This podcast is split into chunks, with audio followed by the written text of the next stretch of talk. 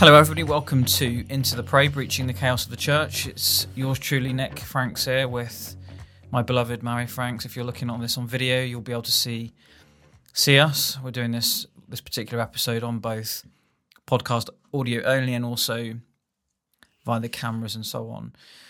I'd mentioned in recent weeks having come towards the end of our long teaching series through the book of 1 Corinthians and coming into the literally the last few verses of chapter 16 that we wanted to do a separate session on a couple that appear in the Bible in the New Testament very closely connected with Paul by the names of Aquila and Priscilla or depending yeah. depending on your persuasion Priscilla and Aquila. Priscilla and Aquila, yeah. or indeed Prisca now, or Prissa. I think it's probably a silent C.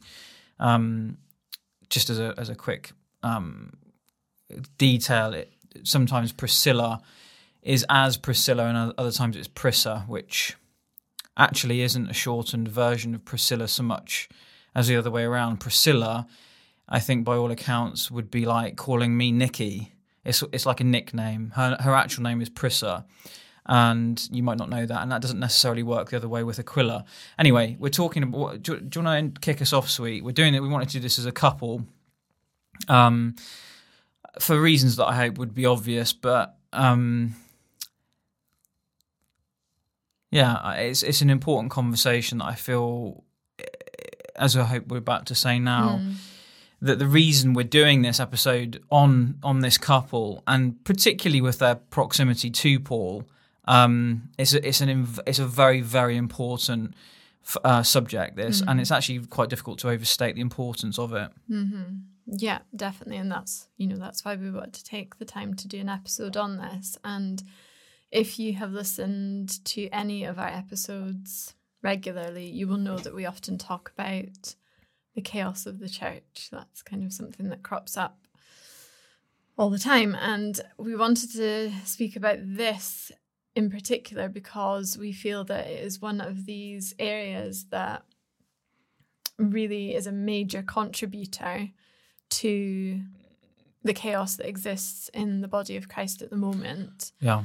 Um, and well, is the biggest or one of the biggest. It probably overlaps with a couple of other areas as well, but certainly causes major problems with with serious spiritual yeah consequences. So that's you know that's why we want to go through today. Yeah, I mean, when when we talk about the chaos of the church, it's for good reason that we will, I think, pr- quite possibly be talking about the chaos of the church for all of our lifetimes. Mm. Um, the reason being is that talking about it in an ad hoc thematic way doesn't breach the chaos of the church. Mm-hmm. You know, people might think, well, okay, we get it, Nick. Nick and Mary, we get it. Mary and Nick, Nick and Mary. Um, the point is, 99% of the church don't get it. And um, neither is it this unhealthy focus on the negative, some kind of like bent in us that doesn't know how mm. to hmm. find joy or worship or have a positive vi- vision for what the Lord is doing and what He will achieve before He comes. It's it's this is a requirement, isn't it? This is a this is yeah. a, a necessary part of getting to that point and this issue. So we don't want you just to think of that in, gen- in generic terms. We don't want you to think, okay, Nick and Mary, we get it again. You know, just doctrinal error. This is one of this issue to do with men and male and, mm. and female, the leadership. To use technical terms, egalitarianism and complementar. This is, if not the biggest issue in the church, it's one of the top three. It's like, it's like the unholy trinity of the church, mm-hmm. um, which is why we're talking about it. Yeah. Mm-hmm and it like i say it overlaps with other stuff other issues that come up as well so some of the root causes of why people lean incorrectly in this is because of a root issue that you can also apply to other major topics as well that we've covered and other ones that mm-hmm. are still to be covered so when you think when you study the bible correctly or incorrectly that is a root cause of a lot of false doctrine and when mm-hmm. you sort when you straighten that out, suddenly a whole load of things can be straightened out and put into the correct order that they should be in. Yeah. So. The, if people want to get serious, you know, one of the things that we might re- refer to in this today is um, getting straightened out if people's heart's desire is to straighten out, or whether their agenda is actually more to defend just what they want Hmm. rather than coming to this stage, this juncture in world and church history with the attitude which is above all things, Lord, let us not believe that which is false. And please, it's, it's the whole thing of the ministry of the Holy Spirit. He Mhm. lead us into all truth. So it's it's not um it's not a guarantee that people come to this with that right heart attitude. No. And actually, that might touch on one of the things we'll say in a minute. That is the standard for Christian disciple. Mhm. It's not my will, but your will be Mm, done. mhm. Should we should we crack on? Yeah. So, um, first of all, we just wanted to, to mention that the purpose of this video was to think about the consequences that result of leaning towards an egalitarian position as opposed to complementarian. And we'll give a few examples from our own experience as well, but just a few other things that we've come across to kind of just open that up a little bit and to have a proper conversation about it. Now, we also just wanted to mention a particular video that we had watched, which we found to be really helpful, um, which is on YouTube. Mike Winger, if you've not heard of him, he's really good, and he um he's done an excellent video that talks a little bit about this, but a whole range on his series to do with women in leadership, and we would highly recommend going through that and watching it and taking the time. Um, he really dives into a lot of the detail on this. Um, and that's where we wanted to distinguish slightly what we're doing today is to kind of say, well, okay, if we reach the point that the complementarian view is bi- biblical, what are the consequences of not holding to that particular perspective? This point is massive, and again, it's very difficult to overstate the importance of this. Excuse me. The egalitarian position and the complementarian position often fall into the landscape of the church, the chaos, meaning that it's not really, there's no real sense of implication of the disagreement. And what we want this distinct, the distinctive of this conversation to to be as separate from from the from the legwork that Mike has done, Mike Winger has done on this, and we're very grateful for that. And we'll put his note, his uh, video, and you can go ahead and watch that. It's about two two and a quarter hours. Uh, we would encourage you to do the legwork on that if you've never done it before. But we wanted to make the distinctive with this. What we're saying now is, what's the point of having this conversation? In other words, and we don't hear that from what Mike is saying. In in other words, not there isn't a fine enough, there isn't a sharp enough point put on this issue to do with what are the implications of this being wrong, both in terms of our personal discipleship before the Lord, which is how we'll be stood before Him on that day, but also for the church. We should have a burden for the state of the church. We run the gauntlet of being accused of being the worst enemy of the church by focusing on the chaos. But the, po- the point is, we're not serving the church. We're not building the, the No. body up in agape if we don't put a fine enough point on this, mm. which is to say, okay, establishing, and it doesn't take much work, was, as we're about to see, the egalitarian position is woefully poor, it's weak, it's laughably weak. So, but again, Mike has done the work to show that. Yeah. We'll draw, we'll allude to that in a moment, but it's to mm. make this point what are the implications? Mm-hmm. What are the implications, the consequences, personally, corporately, if this is wrong? Mm. and blowing open this notion of just well, c'est la vie. You know, no, this is this is getting much more granular. When people say, "Okay, what does the chaos of the church mean?" This is this is the chaos. Mm. This is mm-hmm. like the center of the storm. Yeah. Um, and so we're, we're seeking, we're hoping to show you that, show you the consequences, the implications, and get you to start to absorb that. That's what we want. We want people to absorb mm. wherever you're listening to us from, whatever church context you're in, whatever your upbringing and tradition has been, whatever your current position is, we want you to begin to absorb, with the help of the Holy Spirit, absorb the implications of this issue of, of male and female leadership being wrong. Yeah. So first of all, we just we did want to highlight a couple of important passages um, about Aquila and Priscilla, um, just to kind of point out where the egalitarian thinking and mindset really fa- really falls. Yeah, where their argument comes from. yeah, it just and you'll see that there's really not much basis to it at all. Now, one of the big ones that's pulled out of Acts 18 with Apollos so you can go and read that. Do you want to go through these There. these moments with um, where Priscilla and Aquila crop up? There's five or six There's six actual passages of scripture in the New, in the New, Testament. Yeah, where um, both of their names are mentioned together, and in four of them, Priscilla's name comes first, and Aquila's is second, and then the the other two, his name comes first, and then what's the significance of that so for the egalitarian? For egalitarians, this seems to hold some sort of significance that that results in an argument towards female leadership, female authoritarian spiritual leadership in the early church, and therefore, you know, women can be in charge just as men were, etc., etc. Um, it's it's just strange, really. Um, it's odd to think about in terms of how the argument is unpacked. Mm. But looking at this example from Acts 18, this is one of the just the passages that is used. Should we spell it out for people because it, it, might need that? So so basically, um, do we want to? Have you got Well, yeah. So um, in this passage, Apollos is teaching Which passage? Eight, Acts 18. Okay, so Acts 18. for- This is for, for folks now. Let's give them the passages now so Yeah. they can do this So work. this is the first one. So Acts 18. And in it, Apollos is teaching in a synagogue. Aquila and Priscilla are present there while he's teaching. And they take him aside afterwards to basically correct a little bit and to um, fill in the gaps that he had in his his understanding of the gospel and of salvation Mm. and the Holy Spirit essentially. Um, the the reality is that while Priscilla's name is first in this, there's no emphasis necessarily on her as being the one who corrects him specifically. Yeah, well, we we can come to the Acts 18 in a minute, and we're not going to again. We're not going to go into any of these specific moments um, because we're not wanting to duplicate what Mike and others will have done.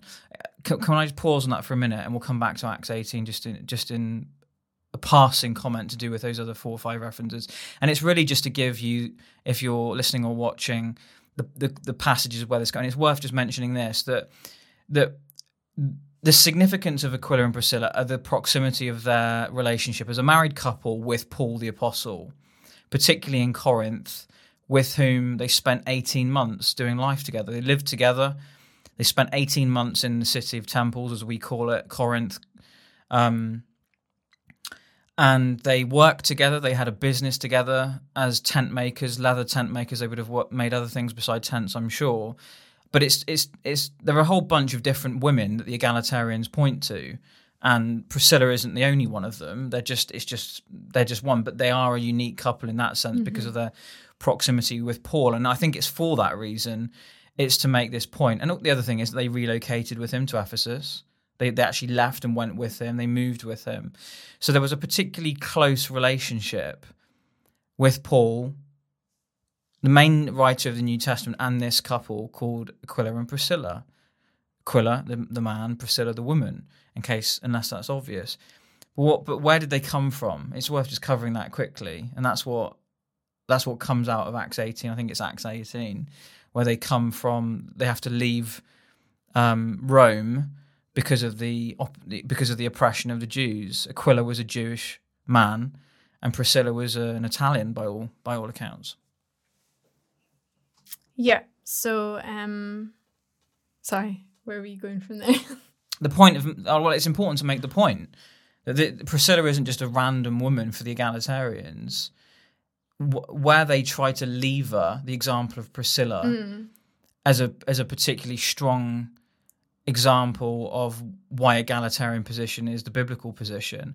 Actually, it works in the opposite because they knew Paul so well. When you think about the overwhelming sway of the rest of his teaching, can you imagine Paul doing life with Priscilla and Aquila and Priscilla, or Priscilla and Aquila in the shop, in in the leather working shop, or in the home? You know, in moments of public evangelism, or in the synagogue debating the house of Tyrannus, or whatever, or just kicking back. Can you imagine?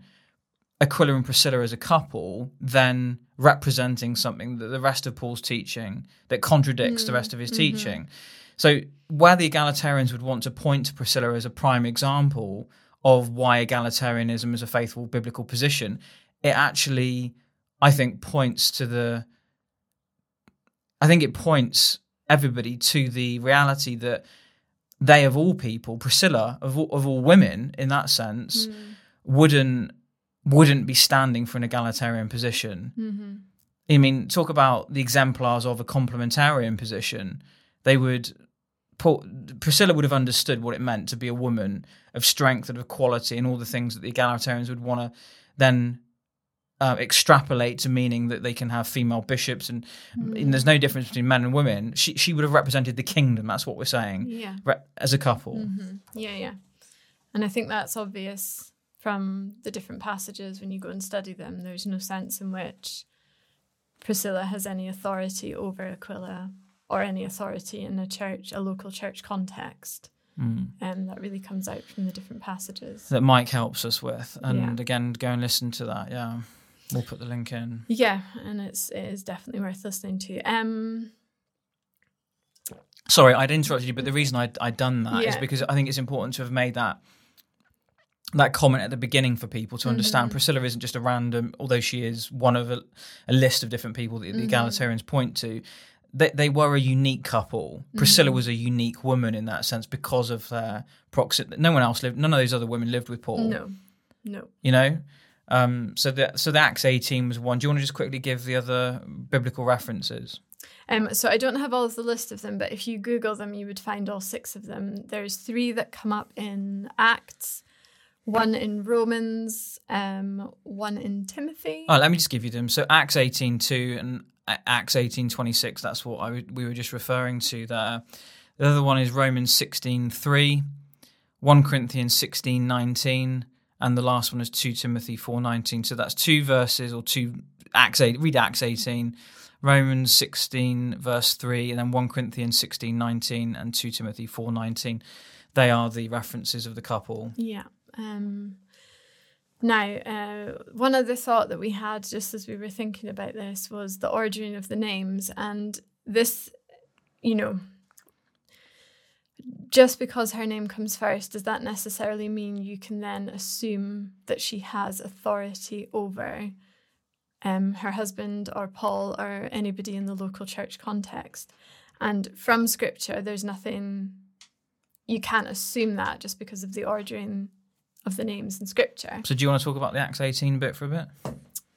Yeah, so that example that I mentioned earlier with Apollos, um, where they take him aside to correct him on his explanation, his teaching in the synagogue. And Apollos was a big deal. That's one of the, the things that egalitarians would say is that Apollos was a big deal. He was arguably an apostle himself. Yeah, And this couple that we're talking about, with Priscilla's name first, took this guy aside to teach him yeah, doctrine. yeah. And there, there are a couple of points to be made on this. Firstly, uh, there's no emphasis that necessarily that Priscilla did more than Aquila. The names just come together as they do in other passages.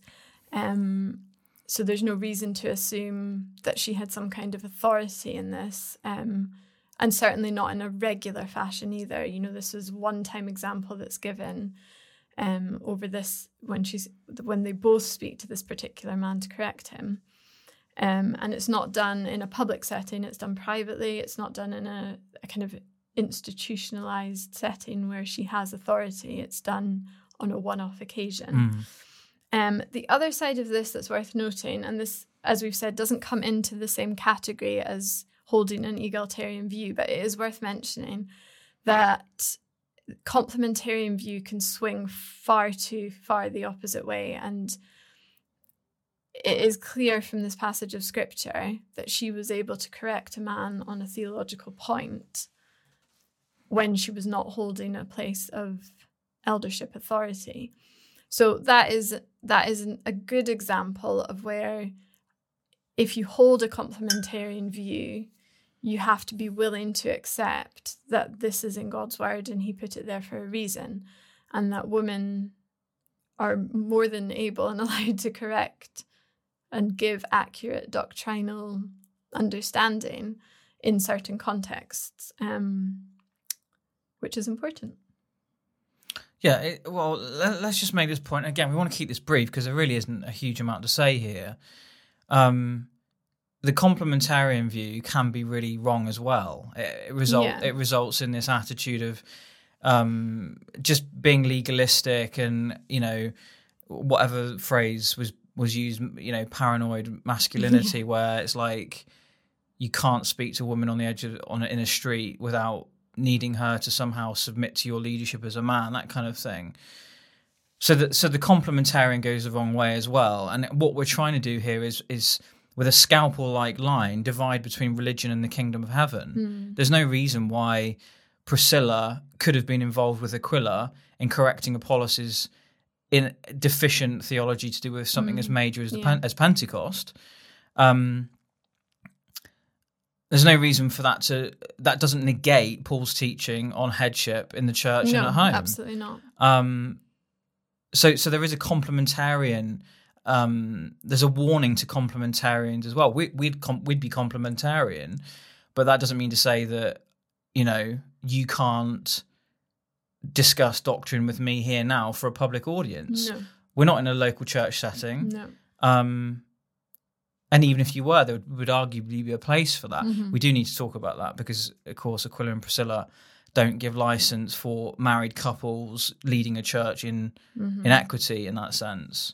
Yeah. But but make this point as well that the com- where the complementarian position traditionally, f- for example, in say like a reformed context, that tends to be big on this, where it's like eh, the male has to be um, recognized as being the leader in all contexts, and that just became that just is religious legalism basically.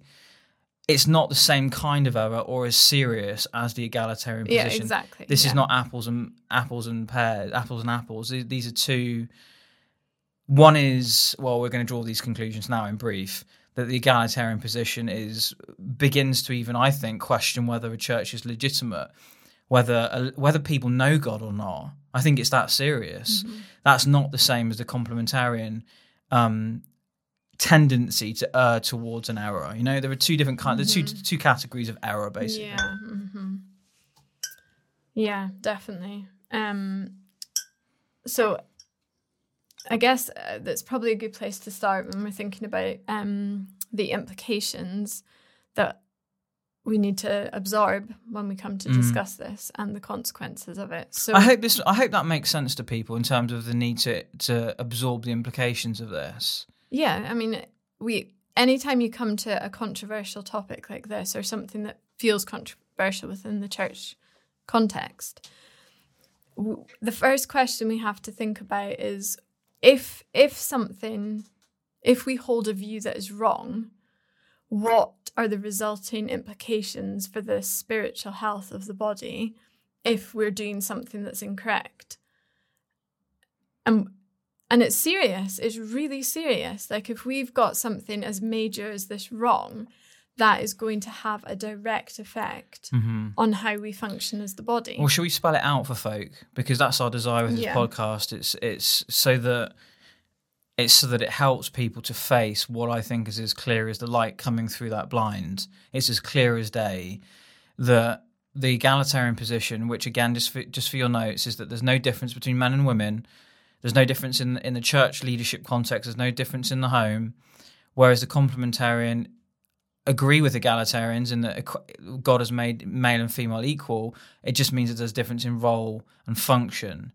Um, the egalitarians, of course, would argue that that difference of role and function doesn't equate to equality. They, they for them, yeah. egalitarian equality is only if men and women can be exactly the same in all areas. An, andro- yeah. an androgynous type of, you know, what gender fluid, gender neutral uh, conclusion, which mm-hmm. is just bonkers. Mm-hmm. Um, but as serious, I mean, this, this, it doesn't get any more serious than this. This is why we've done the piece with giving tribute to Melvin Tinker. Mm-hmm, mm-hmm. And depending on which church tradition you might come from, this can be very different. So, in some denominations, for example, women can just be the leader of a church, and that's perfectly accepted. And there are other more subtle forms of this as well, where churches would do like a, a joint husband and wife Yeah. kind of leadership. But but the, but there's that's no coincidence. There's a connection Yeah, between those two realities. exactly. You know, like let's let's be let's be clear. The likes of Elim Pentecostal churches tend to be like this big time. They'll have couples often with husband and wife interchangeably doing having different spiritual leadership roles. And, and in a sense, you think, well, who are the pastors? Well, it's Pastor A and his wife, Pastor B. Um, vineyard churches are classically like this. The likes of Hillsong, you know, they they would be dubious for, for many other reasons, but this is a, this is where it all starts and falls. So it's it's uh, that connection between those types of commonplace models, which result in attitudes from people. It's like, well, what's the problem? You know, if you've got a man in place, yeah, what's the issue? what's the issue? Yeah. So, but there's but the connection between that and then having head shaven lesbian bishops in charge of networks of churches. There's the connection being between those two is once you shift from what God says, why not have anything? Uh, Yeah, and that's that is the slippery slope, which is often seen as a fallacy, but isn't. That when you, if you can change, if you can look at scripture and change it to say whatever it is that you want to say Yeah. based on your personal conviction, you can change anything. You know, there's no sense in which And so what don't um, so what what is the only the only rational conclusion is that is that you have God in your image, yeah, not God as he says he is. not the God disclosed in the pages of the Mm-hmm. Bible, but God fashioned like a golden calf from our own pet fancies and preferences. This is let's just let's just cut to the chase. This is what we're saying. This issue of egalitarianism. If you want to learn about egalitarianism and how laughably weak their position is, and it's th- there's no integrity to it. Mike Winger has done a brilliant job of just showing how duplicitous footnotes of leading egalitarians are in their supposedly mm. scholarly works. Go and go and listen to Mike. In fact, I would encourage you to stop listening to this podcast now. Go and invest an mm. evening, which will be two an hour, two plus hours. Listen to his work on it, and then come back and listen to what we're about to say in mm-hmm. this, which is to cut to the chase and say, if people are making God in their own image, golden calves, and again, our our main burden in this conversation today with the two of us, thinking of Aquila and Priscilla, is the absorbing the implications of this. If people are making God in their own images, what does that say of churches like Perth Baptist Church? Not not more than 45 minutes from where we're recording right now, whose website says we are unashamedly egalitarian. We are unashamedly rejecting what the Bible says clearly about male and female God he made them in terms of local church leadership and governance as well as in the home.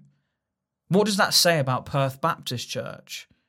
The leaders of Perth mm-hmm. Baptist Church who are unashamedly egalitarian and the people who go to that church and feed from that trough. What what let's just let's just get cut to the chase. What what what is this saying? Well, it comes down to simply rejecting what the Bible has to say. You're informed by Well, it's rejecting God. exactly. You're informed and m- motivated and moved by culture, by wh- whatever it is you're trying to achieve in your chur- church building. That has become the priority in the agenda. So you know, egalitarianism leans very culturally towards where, where things are at the moment. And you're choosing that over mm. choosing God's self revelation mm-hmm. in scripture, mm-hmm. his very, very clear and distinct guidelines for the appointment of elders in churches that are, I mean, just they're male. There's there's no way around it. No, but people might not understand that the difference between, say, elders and deacons. Again, go and listen to Mike's work on that. We won't. We, do, we don't want to spend time duplicating that now.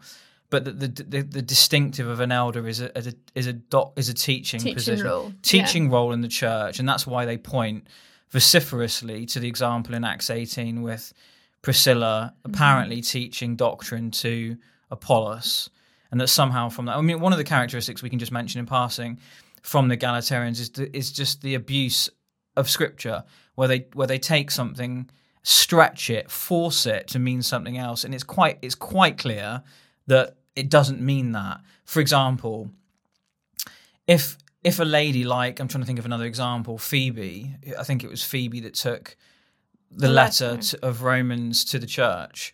Um, but where there are other references to, for example, Chloe in the first few chapters of the book of 1 Corinthians, of the home, the church that meets in Chloe's household. Now, you don't need a degree in theology to understand that just because a church meets in Chloe's house doesn't necessarily mean that Chloe was the overseer or the elder Yeah. who had responsibility, spiritual authority for that church. You don't need a degree in theology to understand that. But the the whole egalitarian position is based on that kind of stretching mm-hmm. of scripture. I mm-hmm. mean, it's it's absurd. And the, mm-hmm. and the thing with Mike, thank you, Mike. The unlikely chance that you're watching this. Um, is he did Mike showed more than that. He showed that the footnotes that these Yeah. women, I can't remember the name, these raving egalitarian heretics, and I'm just going to call it what they are. It's heresy. Um, their footnotes weren't even supporting their argument. No, flimsy at best and mute at worst. I mean- it just Mike, Mike is a teacher. He's got a. He, we were discussing this off camera, the different tones between, say, Mike's dealing of this and mine. I do feel emotional about this, not in an unstable way, but I'm not going to try and be quite, you know. You this is why it's sometimes nice to be able to see us as well as hear us. I'm. It's it's impossible to overstate the importance of this, and as such, if it's one of the most important things that's crippling the church, I'm going to I'm going to. It's it's wrong to try and deal with this in a kind of uh, dispassionate tone all the time because because I don't think it draws people to to face the implications of this. yeah. Do you see what I'm saying? Yeah, and it reflects the way that the church that I, it reflects the way that the church sees things as well. That's your view, and this is Mhm. you know this kind of accepting everything. And Whatever suits whatever you, suits horses you for works for you. that, yeah, you know, if you've worked out from the Bible that somehow egalitarianism is correct, then well, that's fine for you, type thing. And it just comes back to the whole thing of are we repre- we we are God's representatives on earth. hmm How do we represent Him? hmm It's madness. Well, let's come back to the implications. Yeah, the implications. I'm, I want to use this church local to us as an example. We don't know them, but I, I get in God's uh, providence. I was I saw their website recently, and um, I wrote to them and I, I warned them. I said to them, you know, I don't need to tell you exactly what I said to them, but in in the most gracious way I, I knew how to. This is not a neutral issue. This is not a slight. This is a catastrophe. It's a disaster for the church. It's a disaster for your church. But let, let's talk about um, the for folk who might not have appreciated this the seriousness of this, the gravity of this, is that what we're talking about. Um, going back to the garden, and again, this is where Melvin Tinker was so helpful in the other video that we'll put into this video link. Um, is that it goes back to the garden? It's this this this issue is to do with male and female. He made them, and God has God has made it so that spiritual authority and spiritual leadership work with this thing called headship. Now, without going into all of the, the nuances of the family home in a church context, whatever, the, the base, keep it simple. Let's explain this as though it was to somebody who was either a new Christian or not yet saved. God has made spiritual leadership and spiritual authority, and you could say spiritual power, to work in a certain way mm-hmm.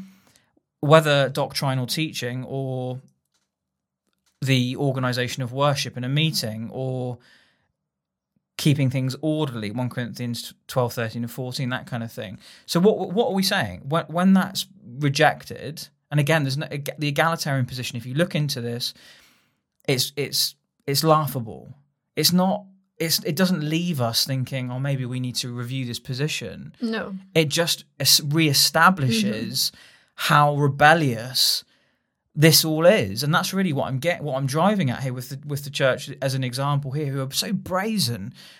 un- unapologetically egalitarian. I think. Let me just let me just answer my own question. I think there is at least a question mark over the legitimacy of a church that believes that. I think it renders spiritual leadership illegitimate. Mm-hmm. And I think that it, it it brings into question, if I was to push it to an extreme, of questioning whether the people involved in that actually know the Lord. So, so serious is this Mm. issue, and that's hence the the piece that we did, the, the death and dearth of spiritual authority. Um, that we won't go into now, but it explained explained the whole Mhm. thing in London. That whole example that the. Lord gave us as an exposure to the seriousness yeah, of this. It, it was serious, wasn't it? Like really, the result was death. so Like- does that make sense? What I was saying? yeah, I mean, if you push this, the implica- absorbing the implication, Yeah. and Mike's Mike Winger isn't doing that. He's faithfully, he's done all the work, yeah. He- all the work for that. But but the you you could just park up there, and I, I we can't park up there. We have to push this so folk can begin to absorb the implication of it. It's not it's not good enough to just say some are egalitarian, some are complementarian. If if there were like on the issue of eschatology, for example, yeah, that's different. Is very different. you yeah. you can't. You're not going to. I'm I'm no, I'm never going to say Doug Wil- Wilson is. There's a question mark over whether he's saved. Just because because you know because he's got a post millennial conviction. We don't. Yeah. You know, it's not in the same category. This this is why this issue of egalitarianism is, I would say, at the sharpest end of the spear of the demonic in the church. Um, when you read the New Testament scripture, when you study, and this is why it makes such a joke of this thing of Priscilla and Aquila. Well, Priscilla's name was mentioned first before Aquila. We didn't even mention the example where Paul was talking about the local church context when it just so happened Aquila's name was first. yeah. Um, we're not getting into that because it's like that's that's a secondary thing. It's like clearly something as important as a man and a woman, spiritual leadership, the governance of the local church, the way that God has set up in His wisdom and t- to work. You know, it's not to do with syllables in a in a woman's name coming first before the syllables of a male name. It's the garden. hmm It's understanding that the New Jerusalem, the foundations of which are going to be based on men, Yeah. the name of 12 men. Um, and as our friend Steve says, you know, if you don't like male leadership now, you're going to hate it in heaven. And I think I think the example of the garden is really important as well because it was God's created order, and it's order. God has created a, a, a good and healthy order for our benefit, and when we reject that, we live in chaos. And the thing is, it to our eyes, it often doesn't look like chaos. We were speaking about this hmm. earlier, and just sometimes we don't the things that God would call evil or rebellious, we want to just Yeah. downplay and say, oh, it's just a difference of opinion or that's just your view. But actually, God's word is very black and white about a lot of these issues. Mhm. And if we are not falling in line with God's view on something, he he doesn't view it as just a difference of opinion. He calls it rebellion or disobedience or unfaithfulness. Yeah. It's those are the strength of categories that we fall into Mm-hmm. if we're not obeying his word. Yeah. Yeah. And, and the word unfaithfulness, again, that we talk about a lot, and it, it can, I, I suppose, sound a little bit soft. Unfaithfulness should be should be a horrendous thought. Think of unfaithfulness in this context of egalitarianism and complementarianism being like your spouse cheating on you. Mm-hmm. This is why the book of Hosea and Ezekiel chapter 16 is so important to understanding the heart of God and understanding the relationship of God and- with his people. He's so loving. He's so loving that he hasn't smited the church. Yeah. You know, the, the, the warning of Revelation 3.19 is strengthen that which remains. I think it was Sardis.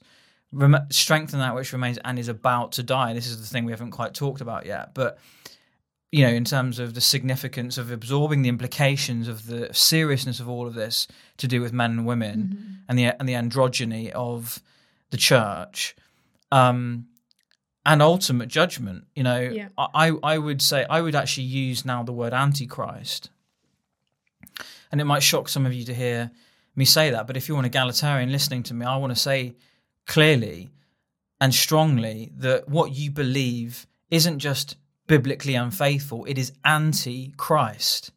It's anti the man Jesus Christ you say you love more than life. Jesus, for me to live as Christ and to die as gain, and yet my my basic theology is anti the man Jesus. It's anti his rule and reign.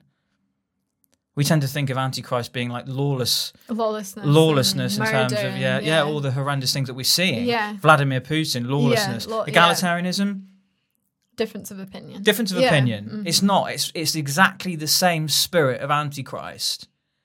You need to. You need to. This is what. This is why I want our distinctive here, under the Lord, to, to shine forth like a blazing torch, and to resound like a gong. You know, a, uh, not a clanging cymbal, but a foghorn. It has to steer people to the to the implication, mm-hmm. which is this is anti God. Mm-hmm.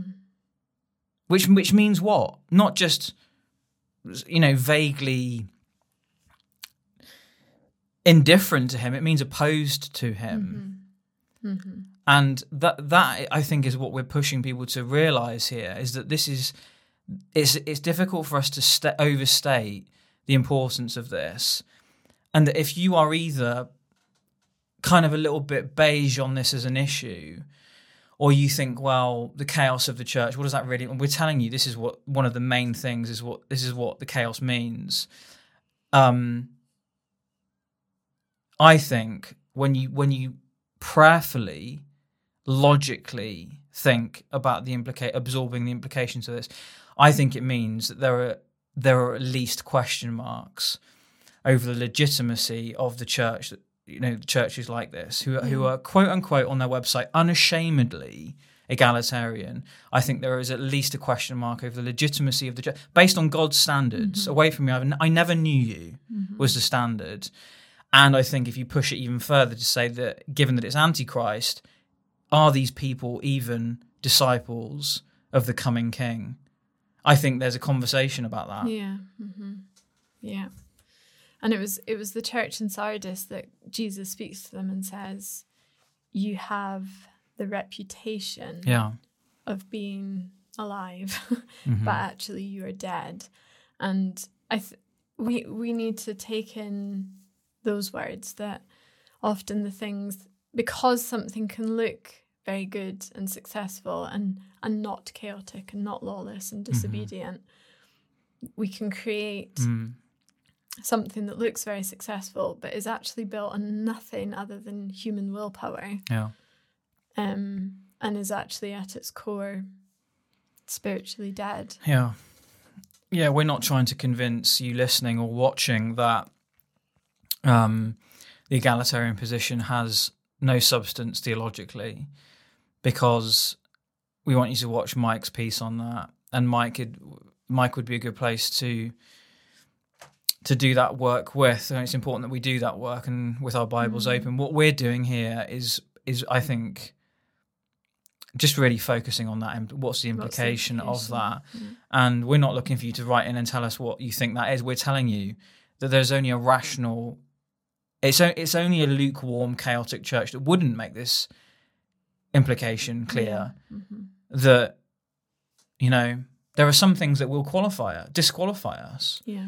and there are some things that are so terminally serious in terms of a question mark over the fruit of someone's life or leadership that um it was Rico Tice who about four or five years ago maybe of Justin Welby who I'm eh, assuming that most people listening to my voice our voices will not need persuading is um, nowhere near being faithful to scripture. It was Rico Tice, who is another. I don't know Rico personally, but he's um, a minister in the Church of England, and he'd been approached by Justin Welby to be part of his evangelism task force. Uh, as I say, about four years ago, and Rico Tice's response was to say, "No, I can't be part of that," because he he was recognizing that Justin Welby's position on the Bible and the mm. Lord was tantamount to being quote a different religion, Yeah. and that's that's what I'm wanting us to say. I mean, I, I'm this is tantamount to a different religion. I'm not saying that everybody who's an egalitarian No. isn't saved. I'm not saying that everybody, every egalitarian church has no hope. What I'm saying is the essential position is a different religion. It's not. It's not consistent with apostolic faith. It's not. It's not. It's not consistent with the with the Apostles' Creed or the Nicene Creed. It's not consistent and compatible with historical apostolic faith. And I tell you what, it's not consistent with the church that's preparing for the Lord's mm-hmm. return. It's just mm-hmm. not. This is one of the, I would say, the premier emphasis uh, the emphases of the Holy Spirit for the church who will be faithful to sort themselves out is this issue of egalitarianism. It's that serious. It's at the heart of the church that's preparing for the Lord's return to recognize that male leadership is not chauvinism. It's not. It's not inequality. It's not um, abuse. It's not. You know. Mm-hmm. Mm-hmm. And I think when we, I guess, coming back to where we started talking about the chaos, you know, everybody, the majority in the church recognize that the spiritual state of the country is awful, you know, terrible. Mm-hmm. And the spiritual state of the church is awful. and for me, this is this, and I'll try and make the link here, is like the, the abortion topic.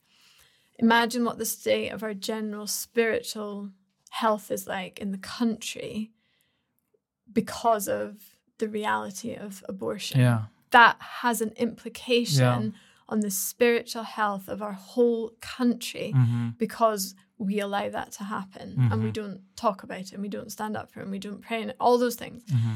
And I th- I can see that I feel that the the reality of women in leadership across churches across this country has the same implication that it negatively impacts the spiritual health of the church in the same way that abortion affects the whole of society. Mm-hmm. Yeah. And I, I would say, in the same way that if you were unconscious in a hospital bed tonight, something happened to you, you were knocked over on, on your bike by a car and you were knocked unconscious and you had a brain tumor or something, and you were in intensive care with tubes down your throat, up your nose, you had an IV line in with, dr- you know, you, you were oblivious to how seriously close you are to mm. slipping into eternal death. We read just last week this amazingly powerful piece about hell, the the destiny of the, of the sorry the eternal destiny of the unsaved, and that this is what I think the church is like. We're on a we're unconscious mm. with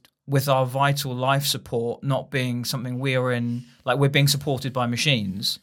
We're oblivious to how seriously unwell we are. Hmm.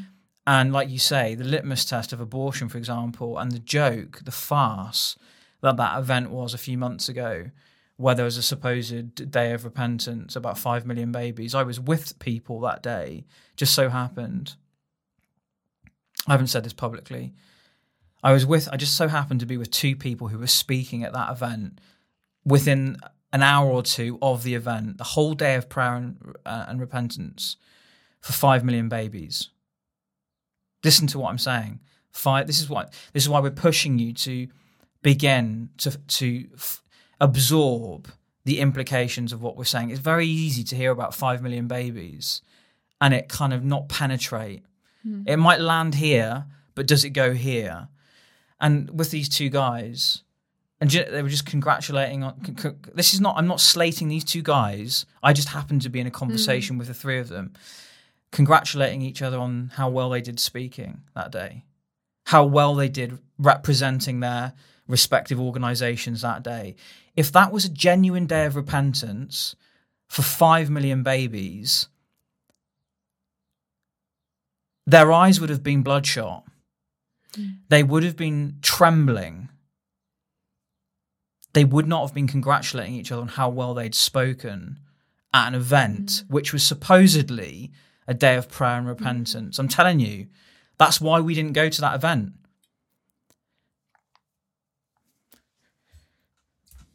we should feel indignation. We should feel anger at this. I'm not going to try and be Mike Wing- Winger about this. I'm not going to try and be American about this. We're talking about matters of eternal significance. And I'm telling you now, church in Perth, Perth Baptist Church, unegal- unashamedly egalitarian, it's like saying you're unashamedly antichrist. You're lost. Spiritually, spiritually, you're lost and you're unashamed. You're boasting about that.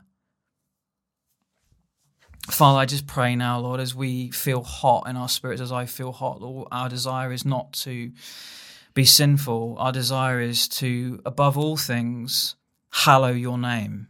Above all things, it's to glorify you. Above all things, it's to honor you, to bear witness faithfully, to die for you if needs be.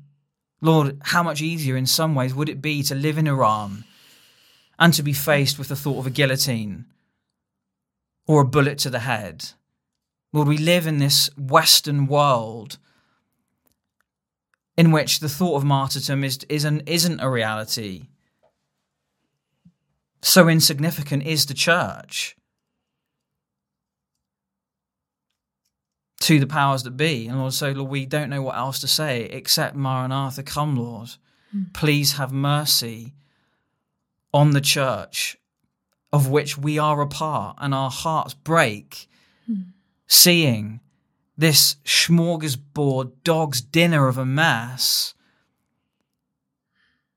And Lord, we don't want to be part of that. We don't want to be yoked with that. We want to be separate from that. We want mm. to be hmm. distinct and faithful. God, precious Jesus, you're worth more to us. You're worth everything. You are our lives. Anything that would contradict you anything that would contradict the, the teaching of your word, Lord, we say no to. We say that's Antichrist. We call it what it is. And Lord, at this point in history, where hope feels very frail, that you would be re-clarifying in one generation what it means to be a faithful disciple of the coming King, Messiah, Yeshua. Lord, that we would be bold enough to proclaim that without compromise, without seeker sensitivity.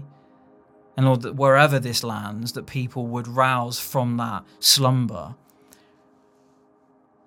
Lord, I pray in the name of Jesus that there would be conviction in these so called churches, so called Christians, so called Christian spiritual leaders who teach and function from a place that is anti Christ, anti your word.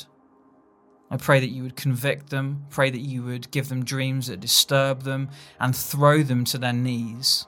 Hmm.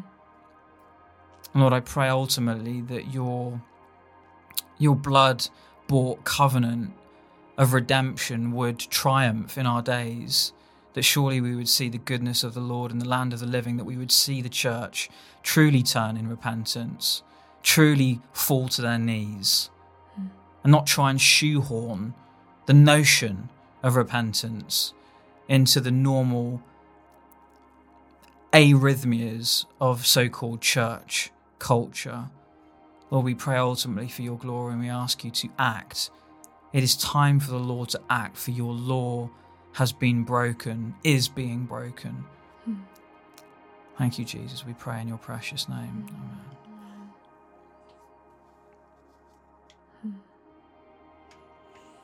Lord, I just I pray today that as people listen or think about these this oh, just hugely important topic, Father, would you expose our lostness?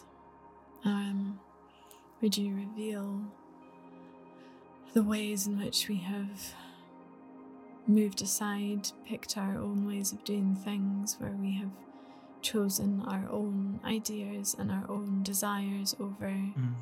your plain and simple word that you gave for our good and for our benefit and for our spiritual health. And would you help us to to see where we have done that lord? And i pray for people who who are going to take the time to to really think about this and to study it. And lord would you would you just show them, expose it all, open it all up, Lord? Mm. Let there be clarity that comes in. Yeah, show them the implications. And Lord, that you you say that when we seek, we will find. And Mm. Lord, that's just not some nice phrase to be repeated. That's the truth of who you are and how you work with Spirit us. of the living God. When we surrender ourselves to you, Mm.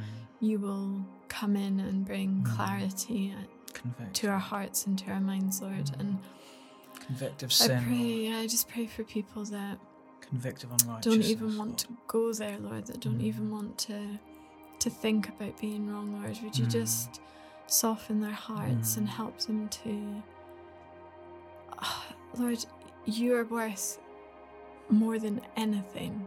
There is nothing that is worth more than having you and knowing you. And I pray that that would just be forefront for every single person. That regardless of what maybe we would like to be, that we would hold that above Mm. everything, that every issue we come to, every topic we discuss, that we would hold that as the most important thing and that anything else has to fall under Mm. that and in line with that, Lord. Mm. So Lord, we just we just pray for people listening today and just pray that you would Holy Spirit that you would just bring wisdom and guidance and leading in all these areas. And we ask these Mm. things, Jesus, in your name. Amen.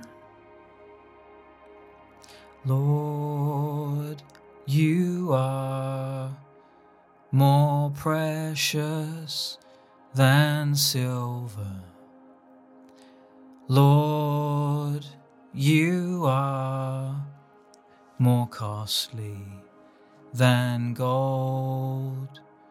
Lord, you are more beautiful than diamonds, and nothing we desire compares with you.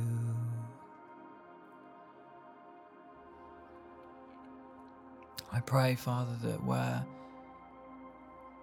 people are oblivious to the agendas that they have,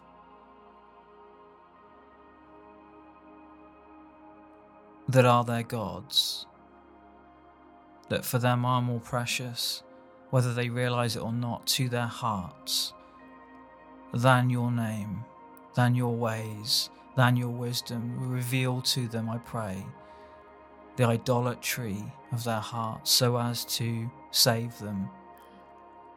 I pray for mercy, Lord. I pray for great mercy on every egalitarian disciple, so called. I pray every egalitarian church, every woman in a position that is opposed to the nature of you, your word. I pray that you would reveal the idolatry of their hearts to them before it's too late. I pray in the precious name of Jesus. Amen. Do you want to just remind folk of those resources? Just Yeah, so a couple of things that will pop into the show notes are the links, uh, the whatever you call it on YouTube, I don't know.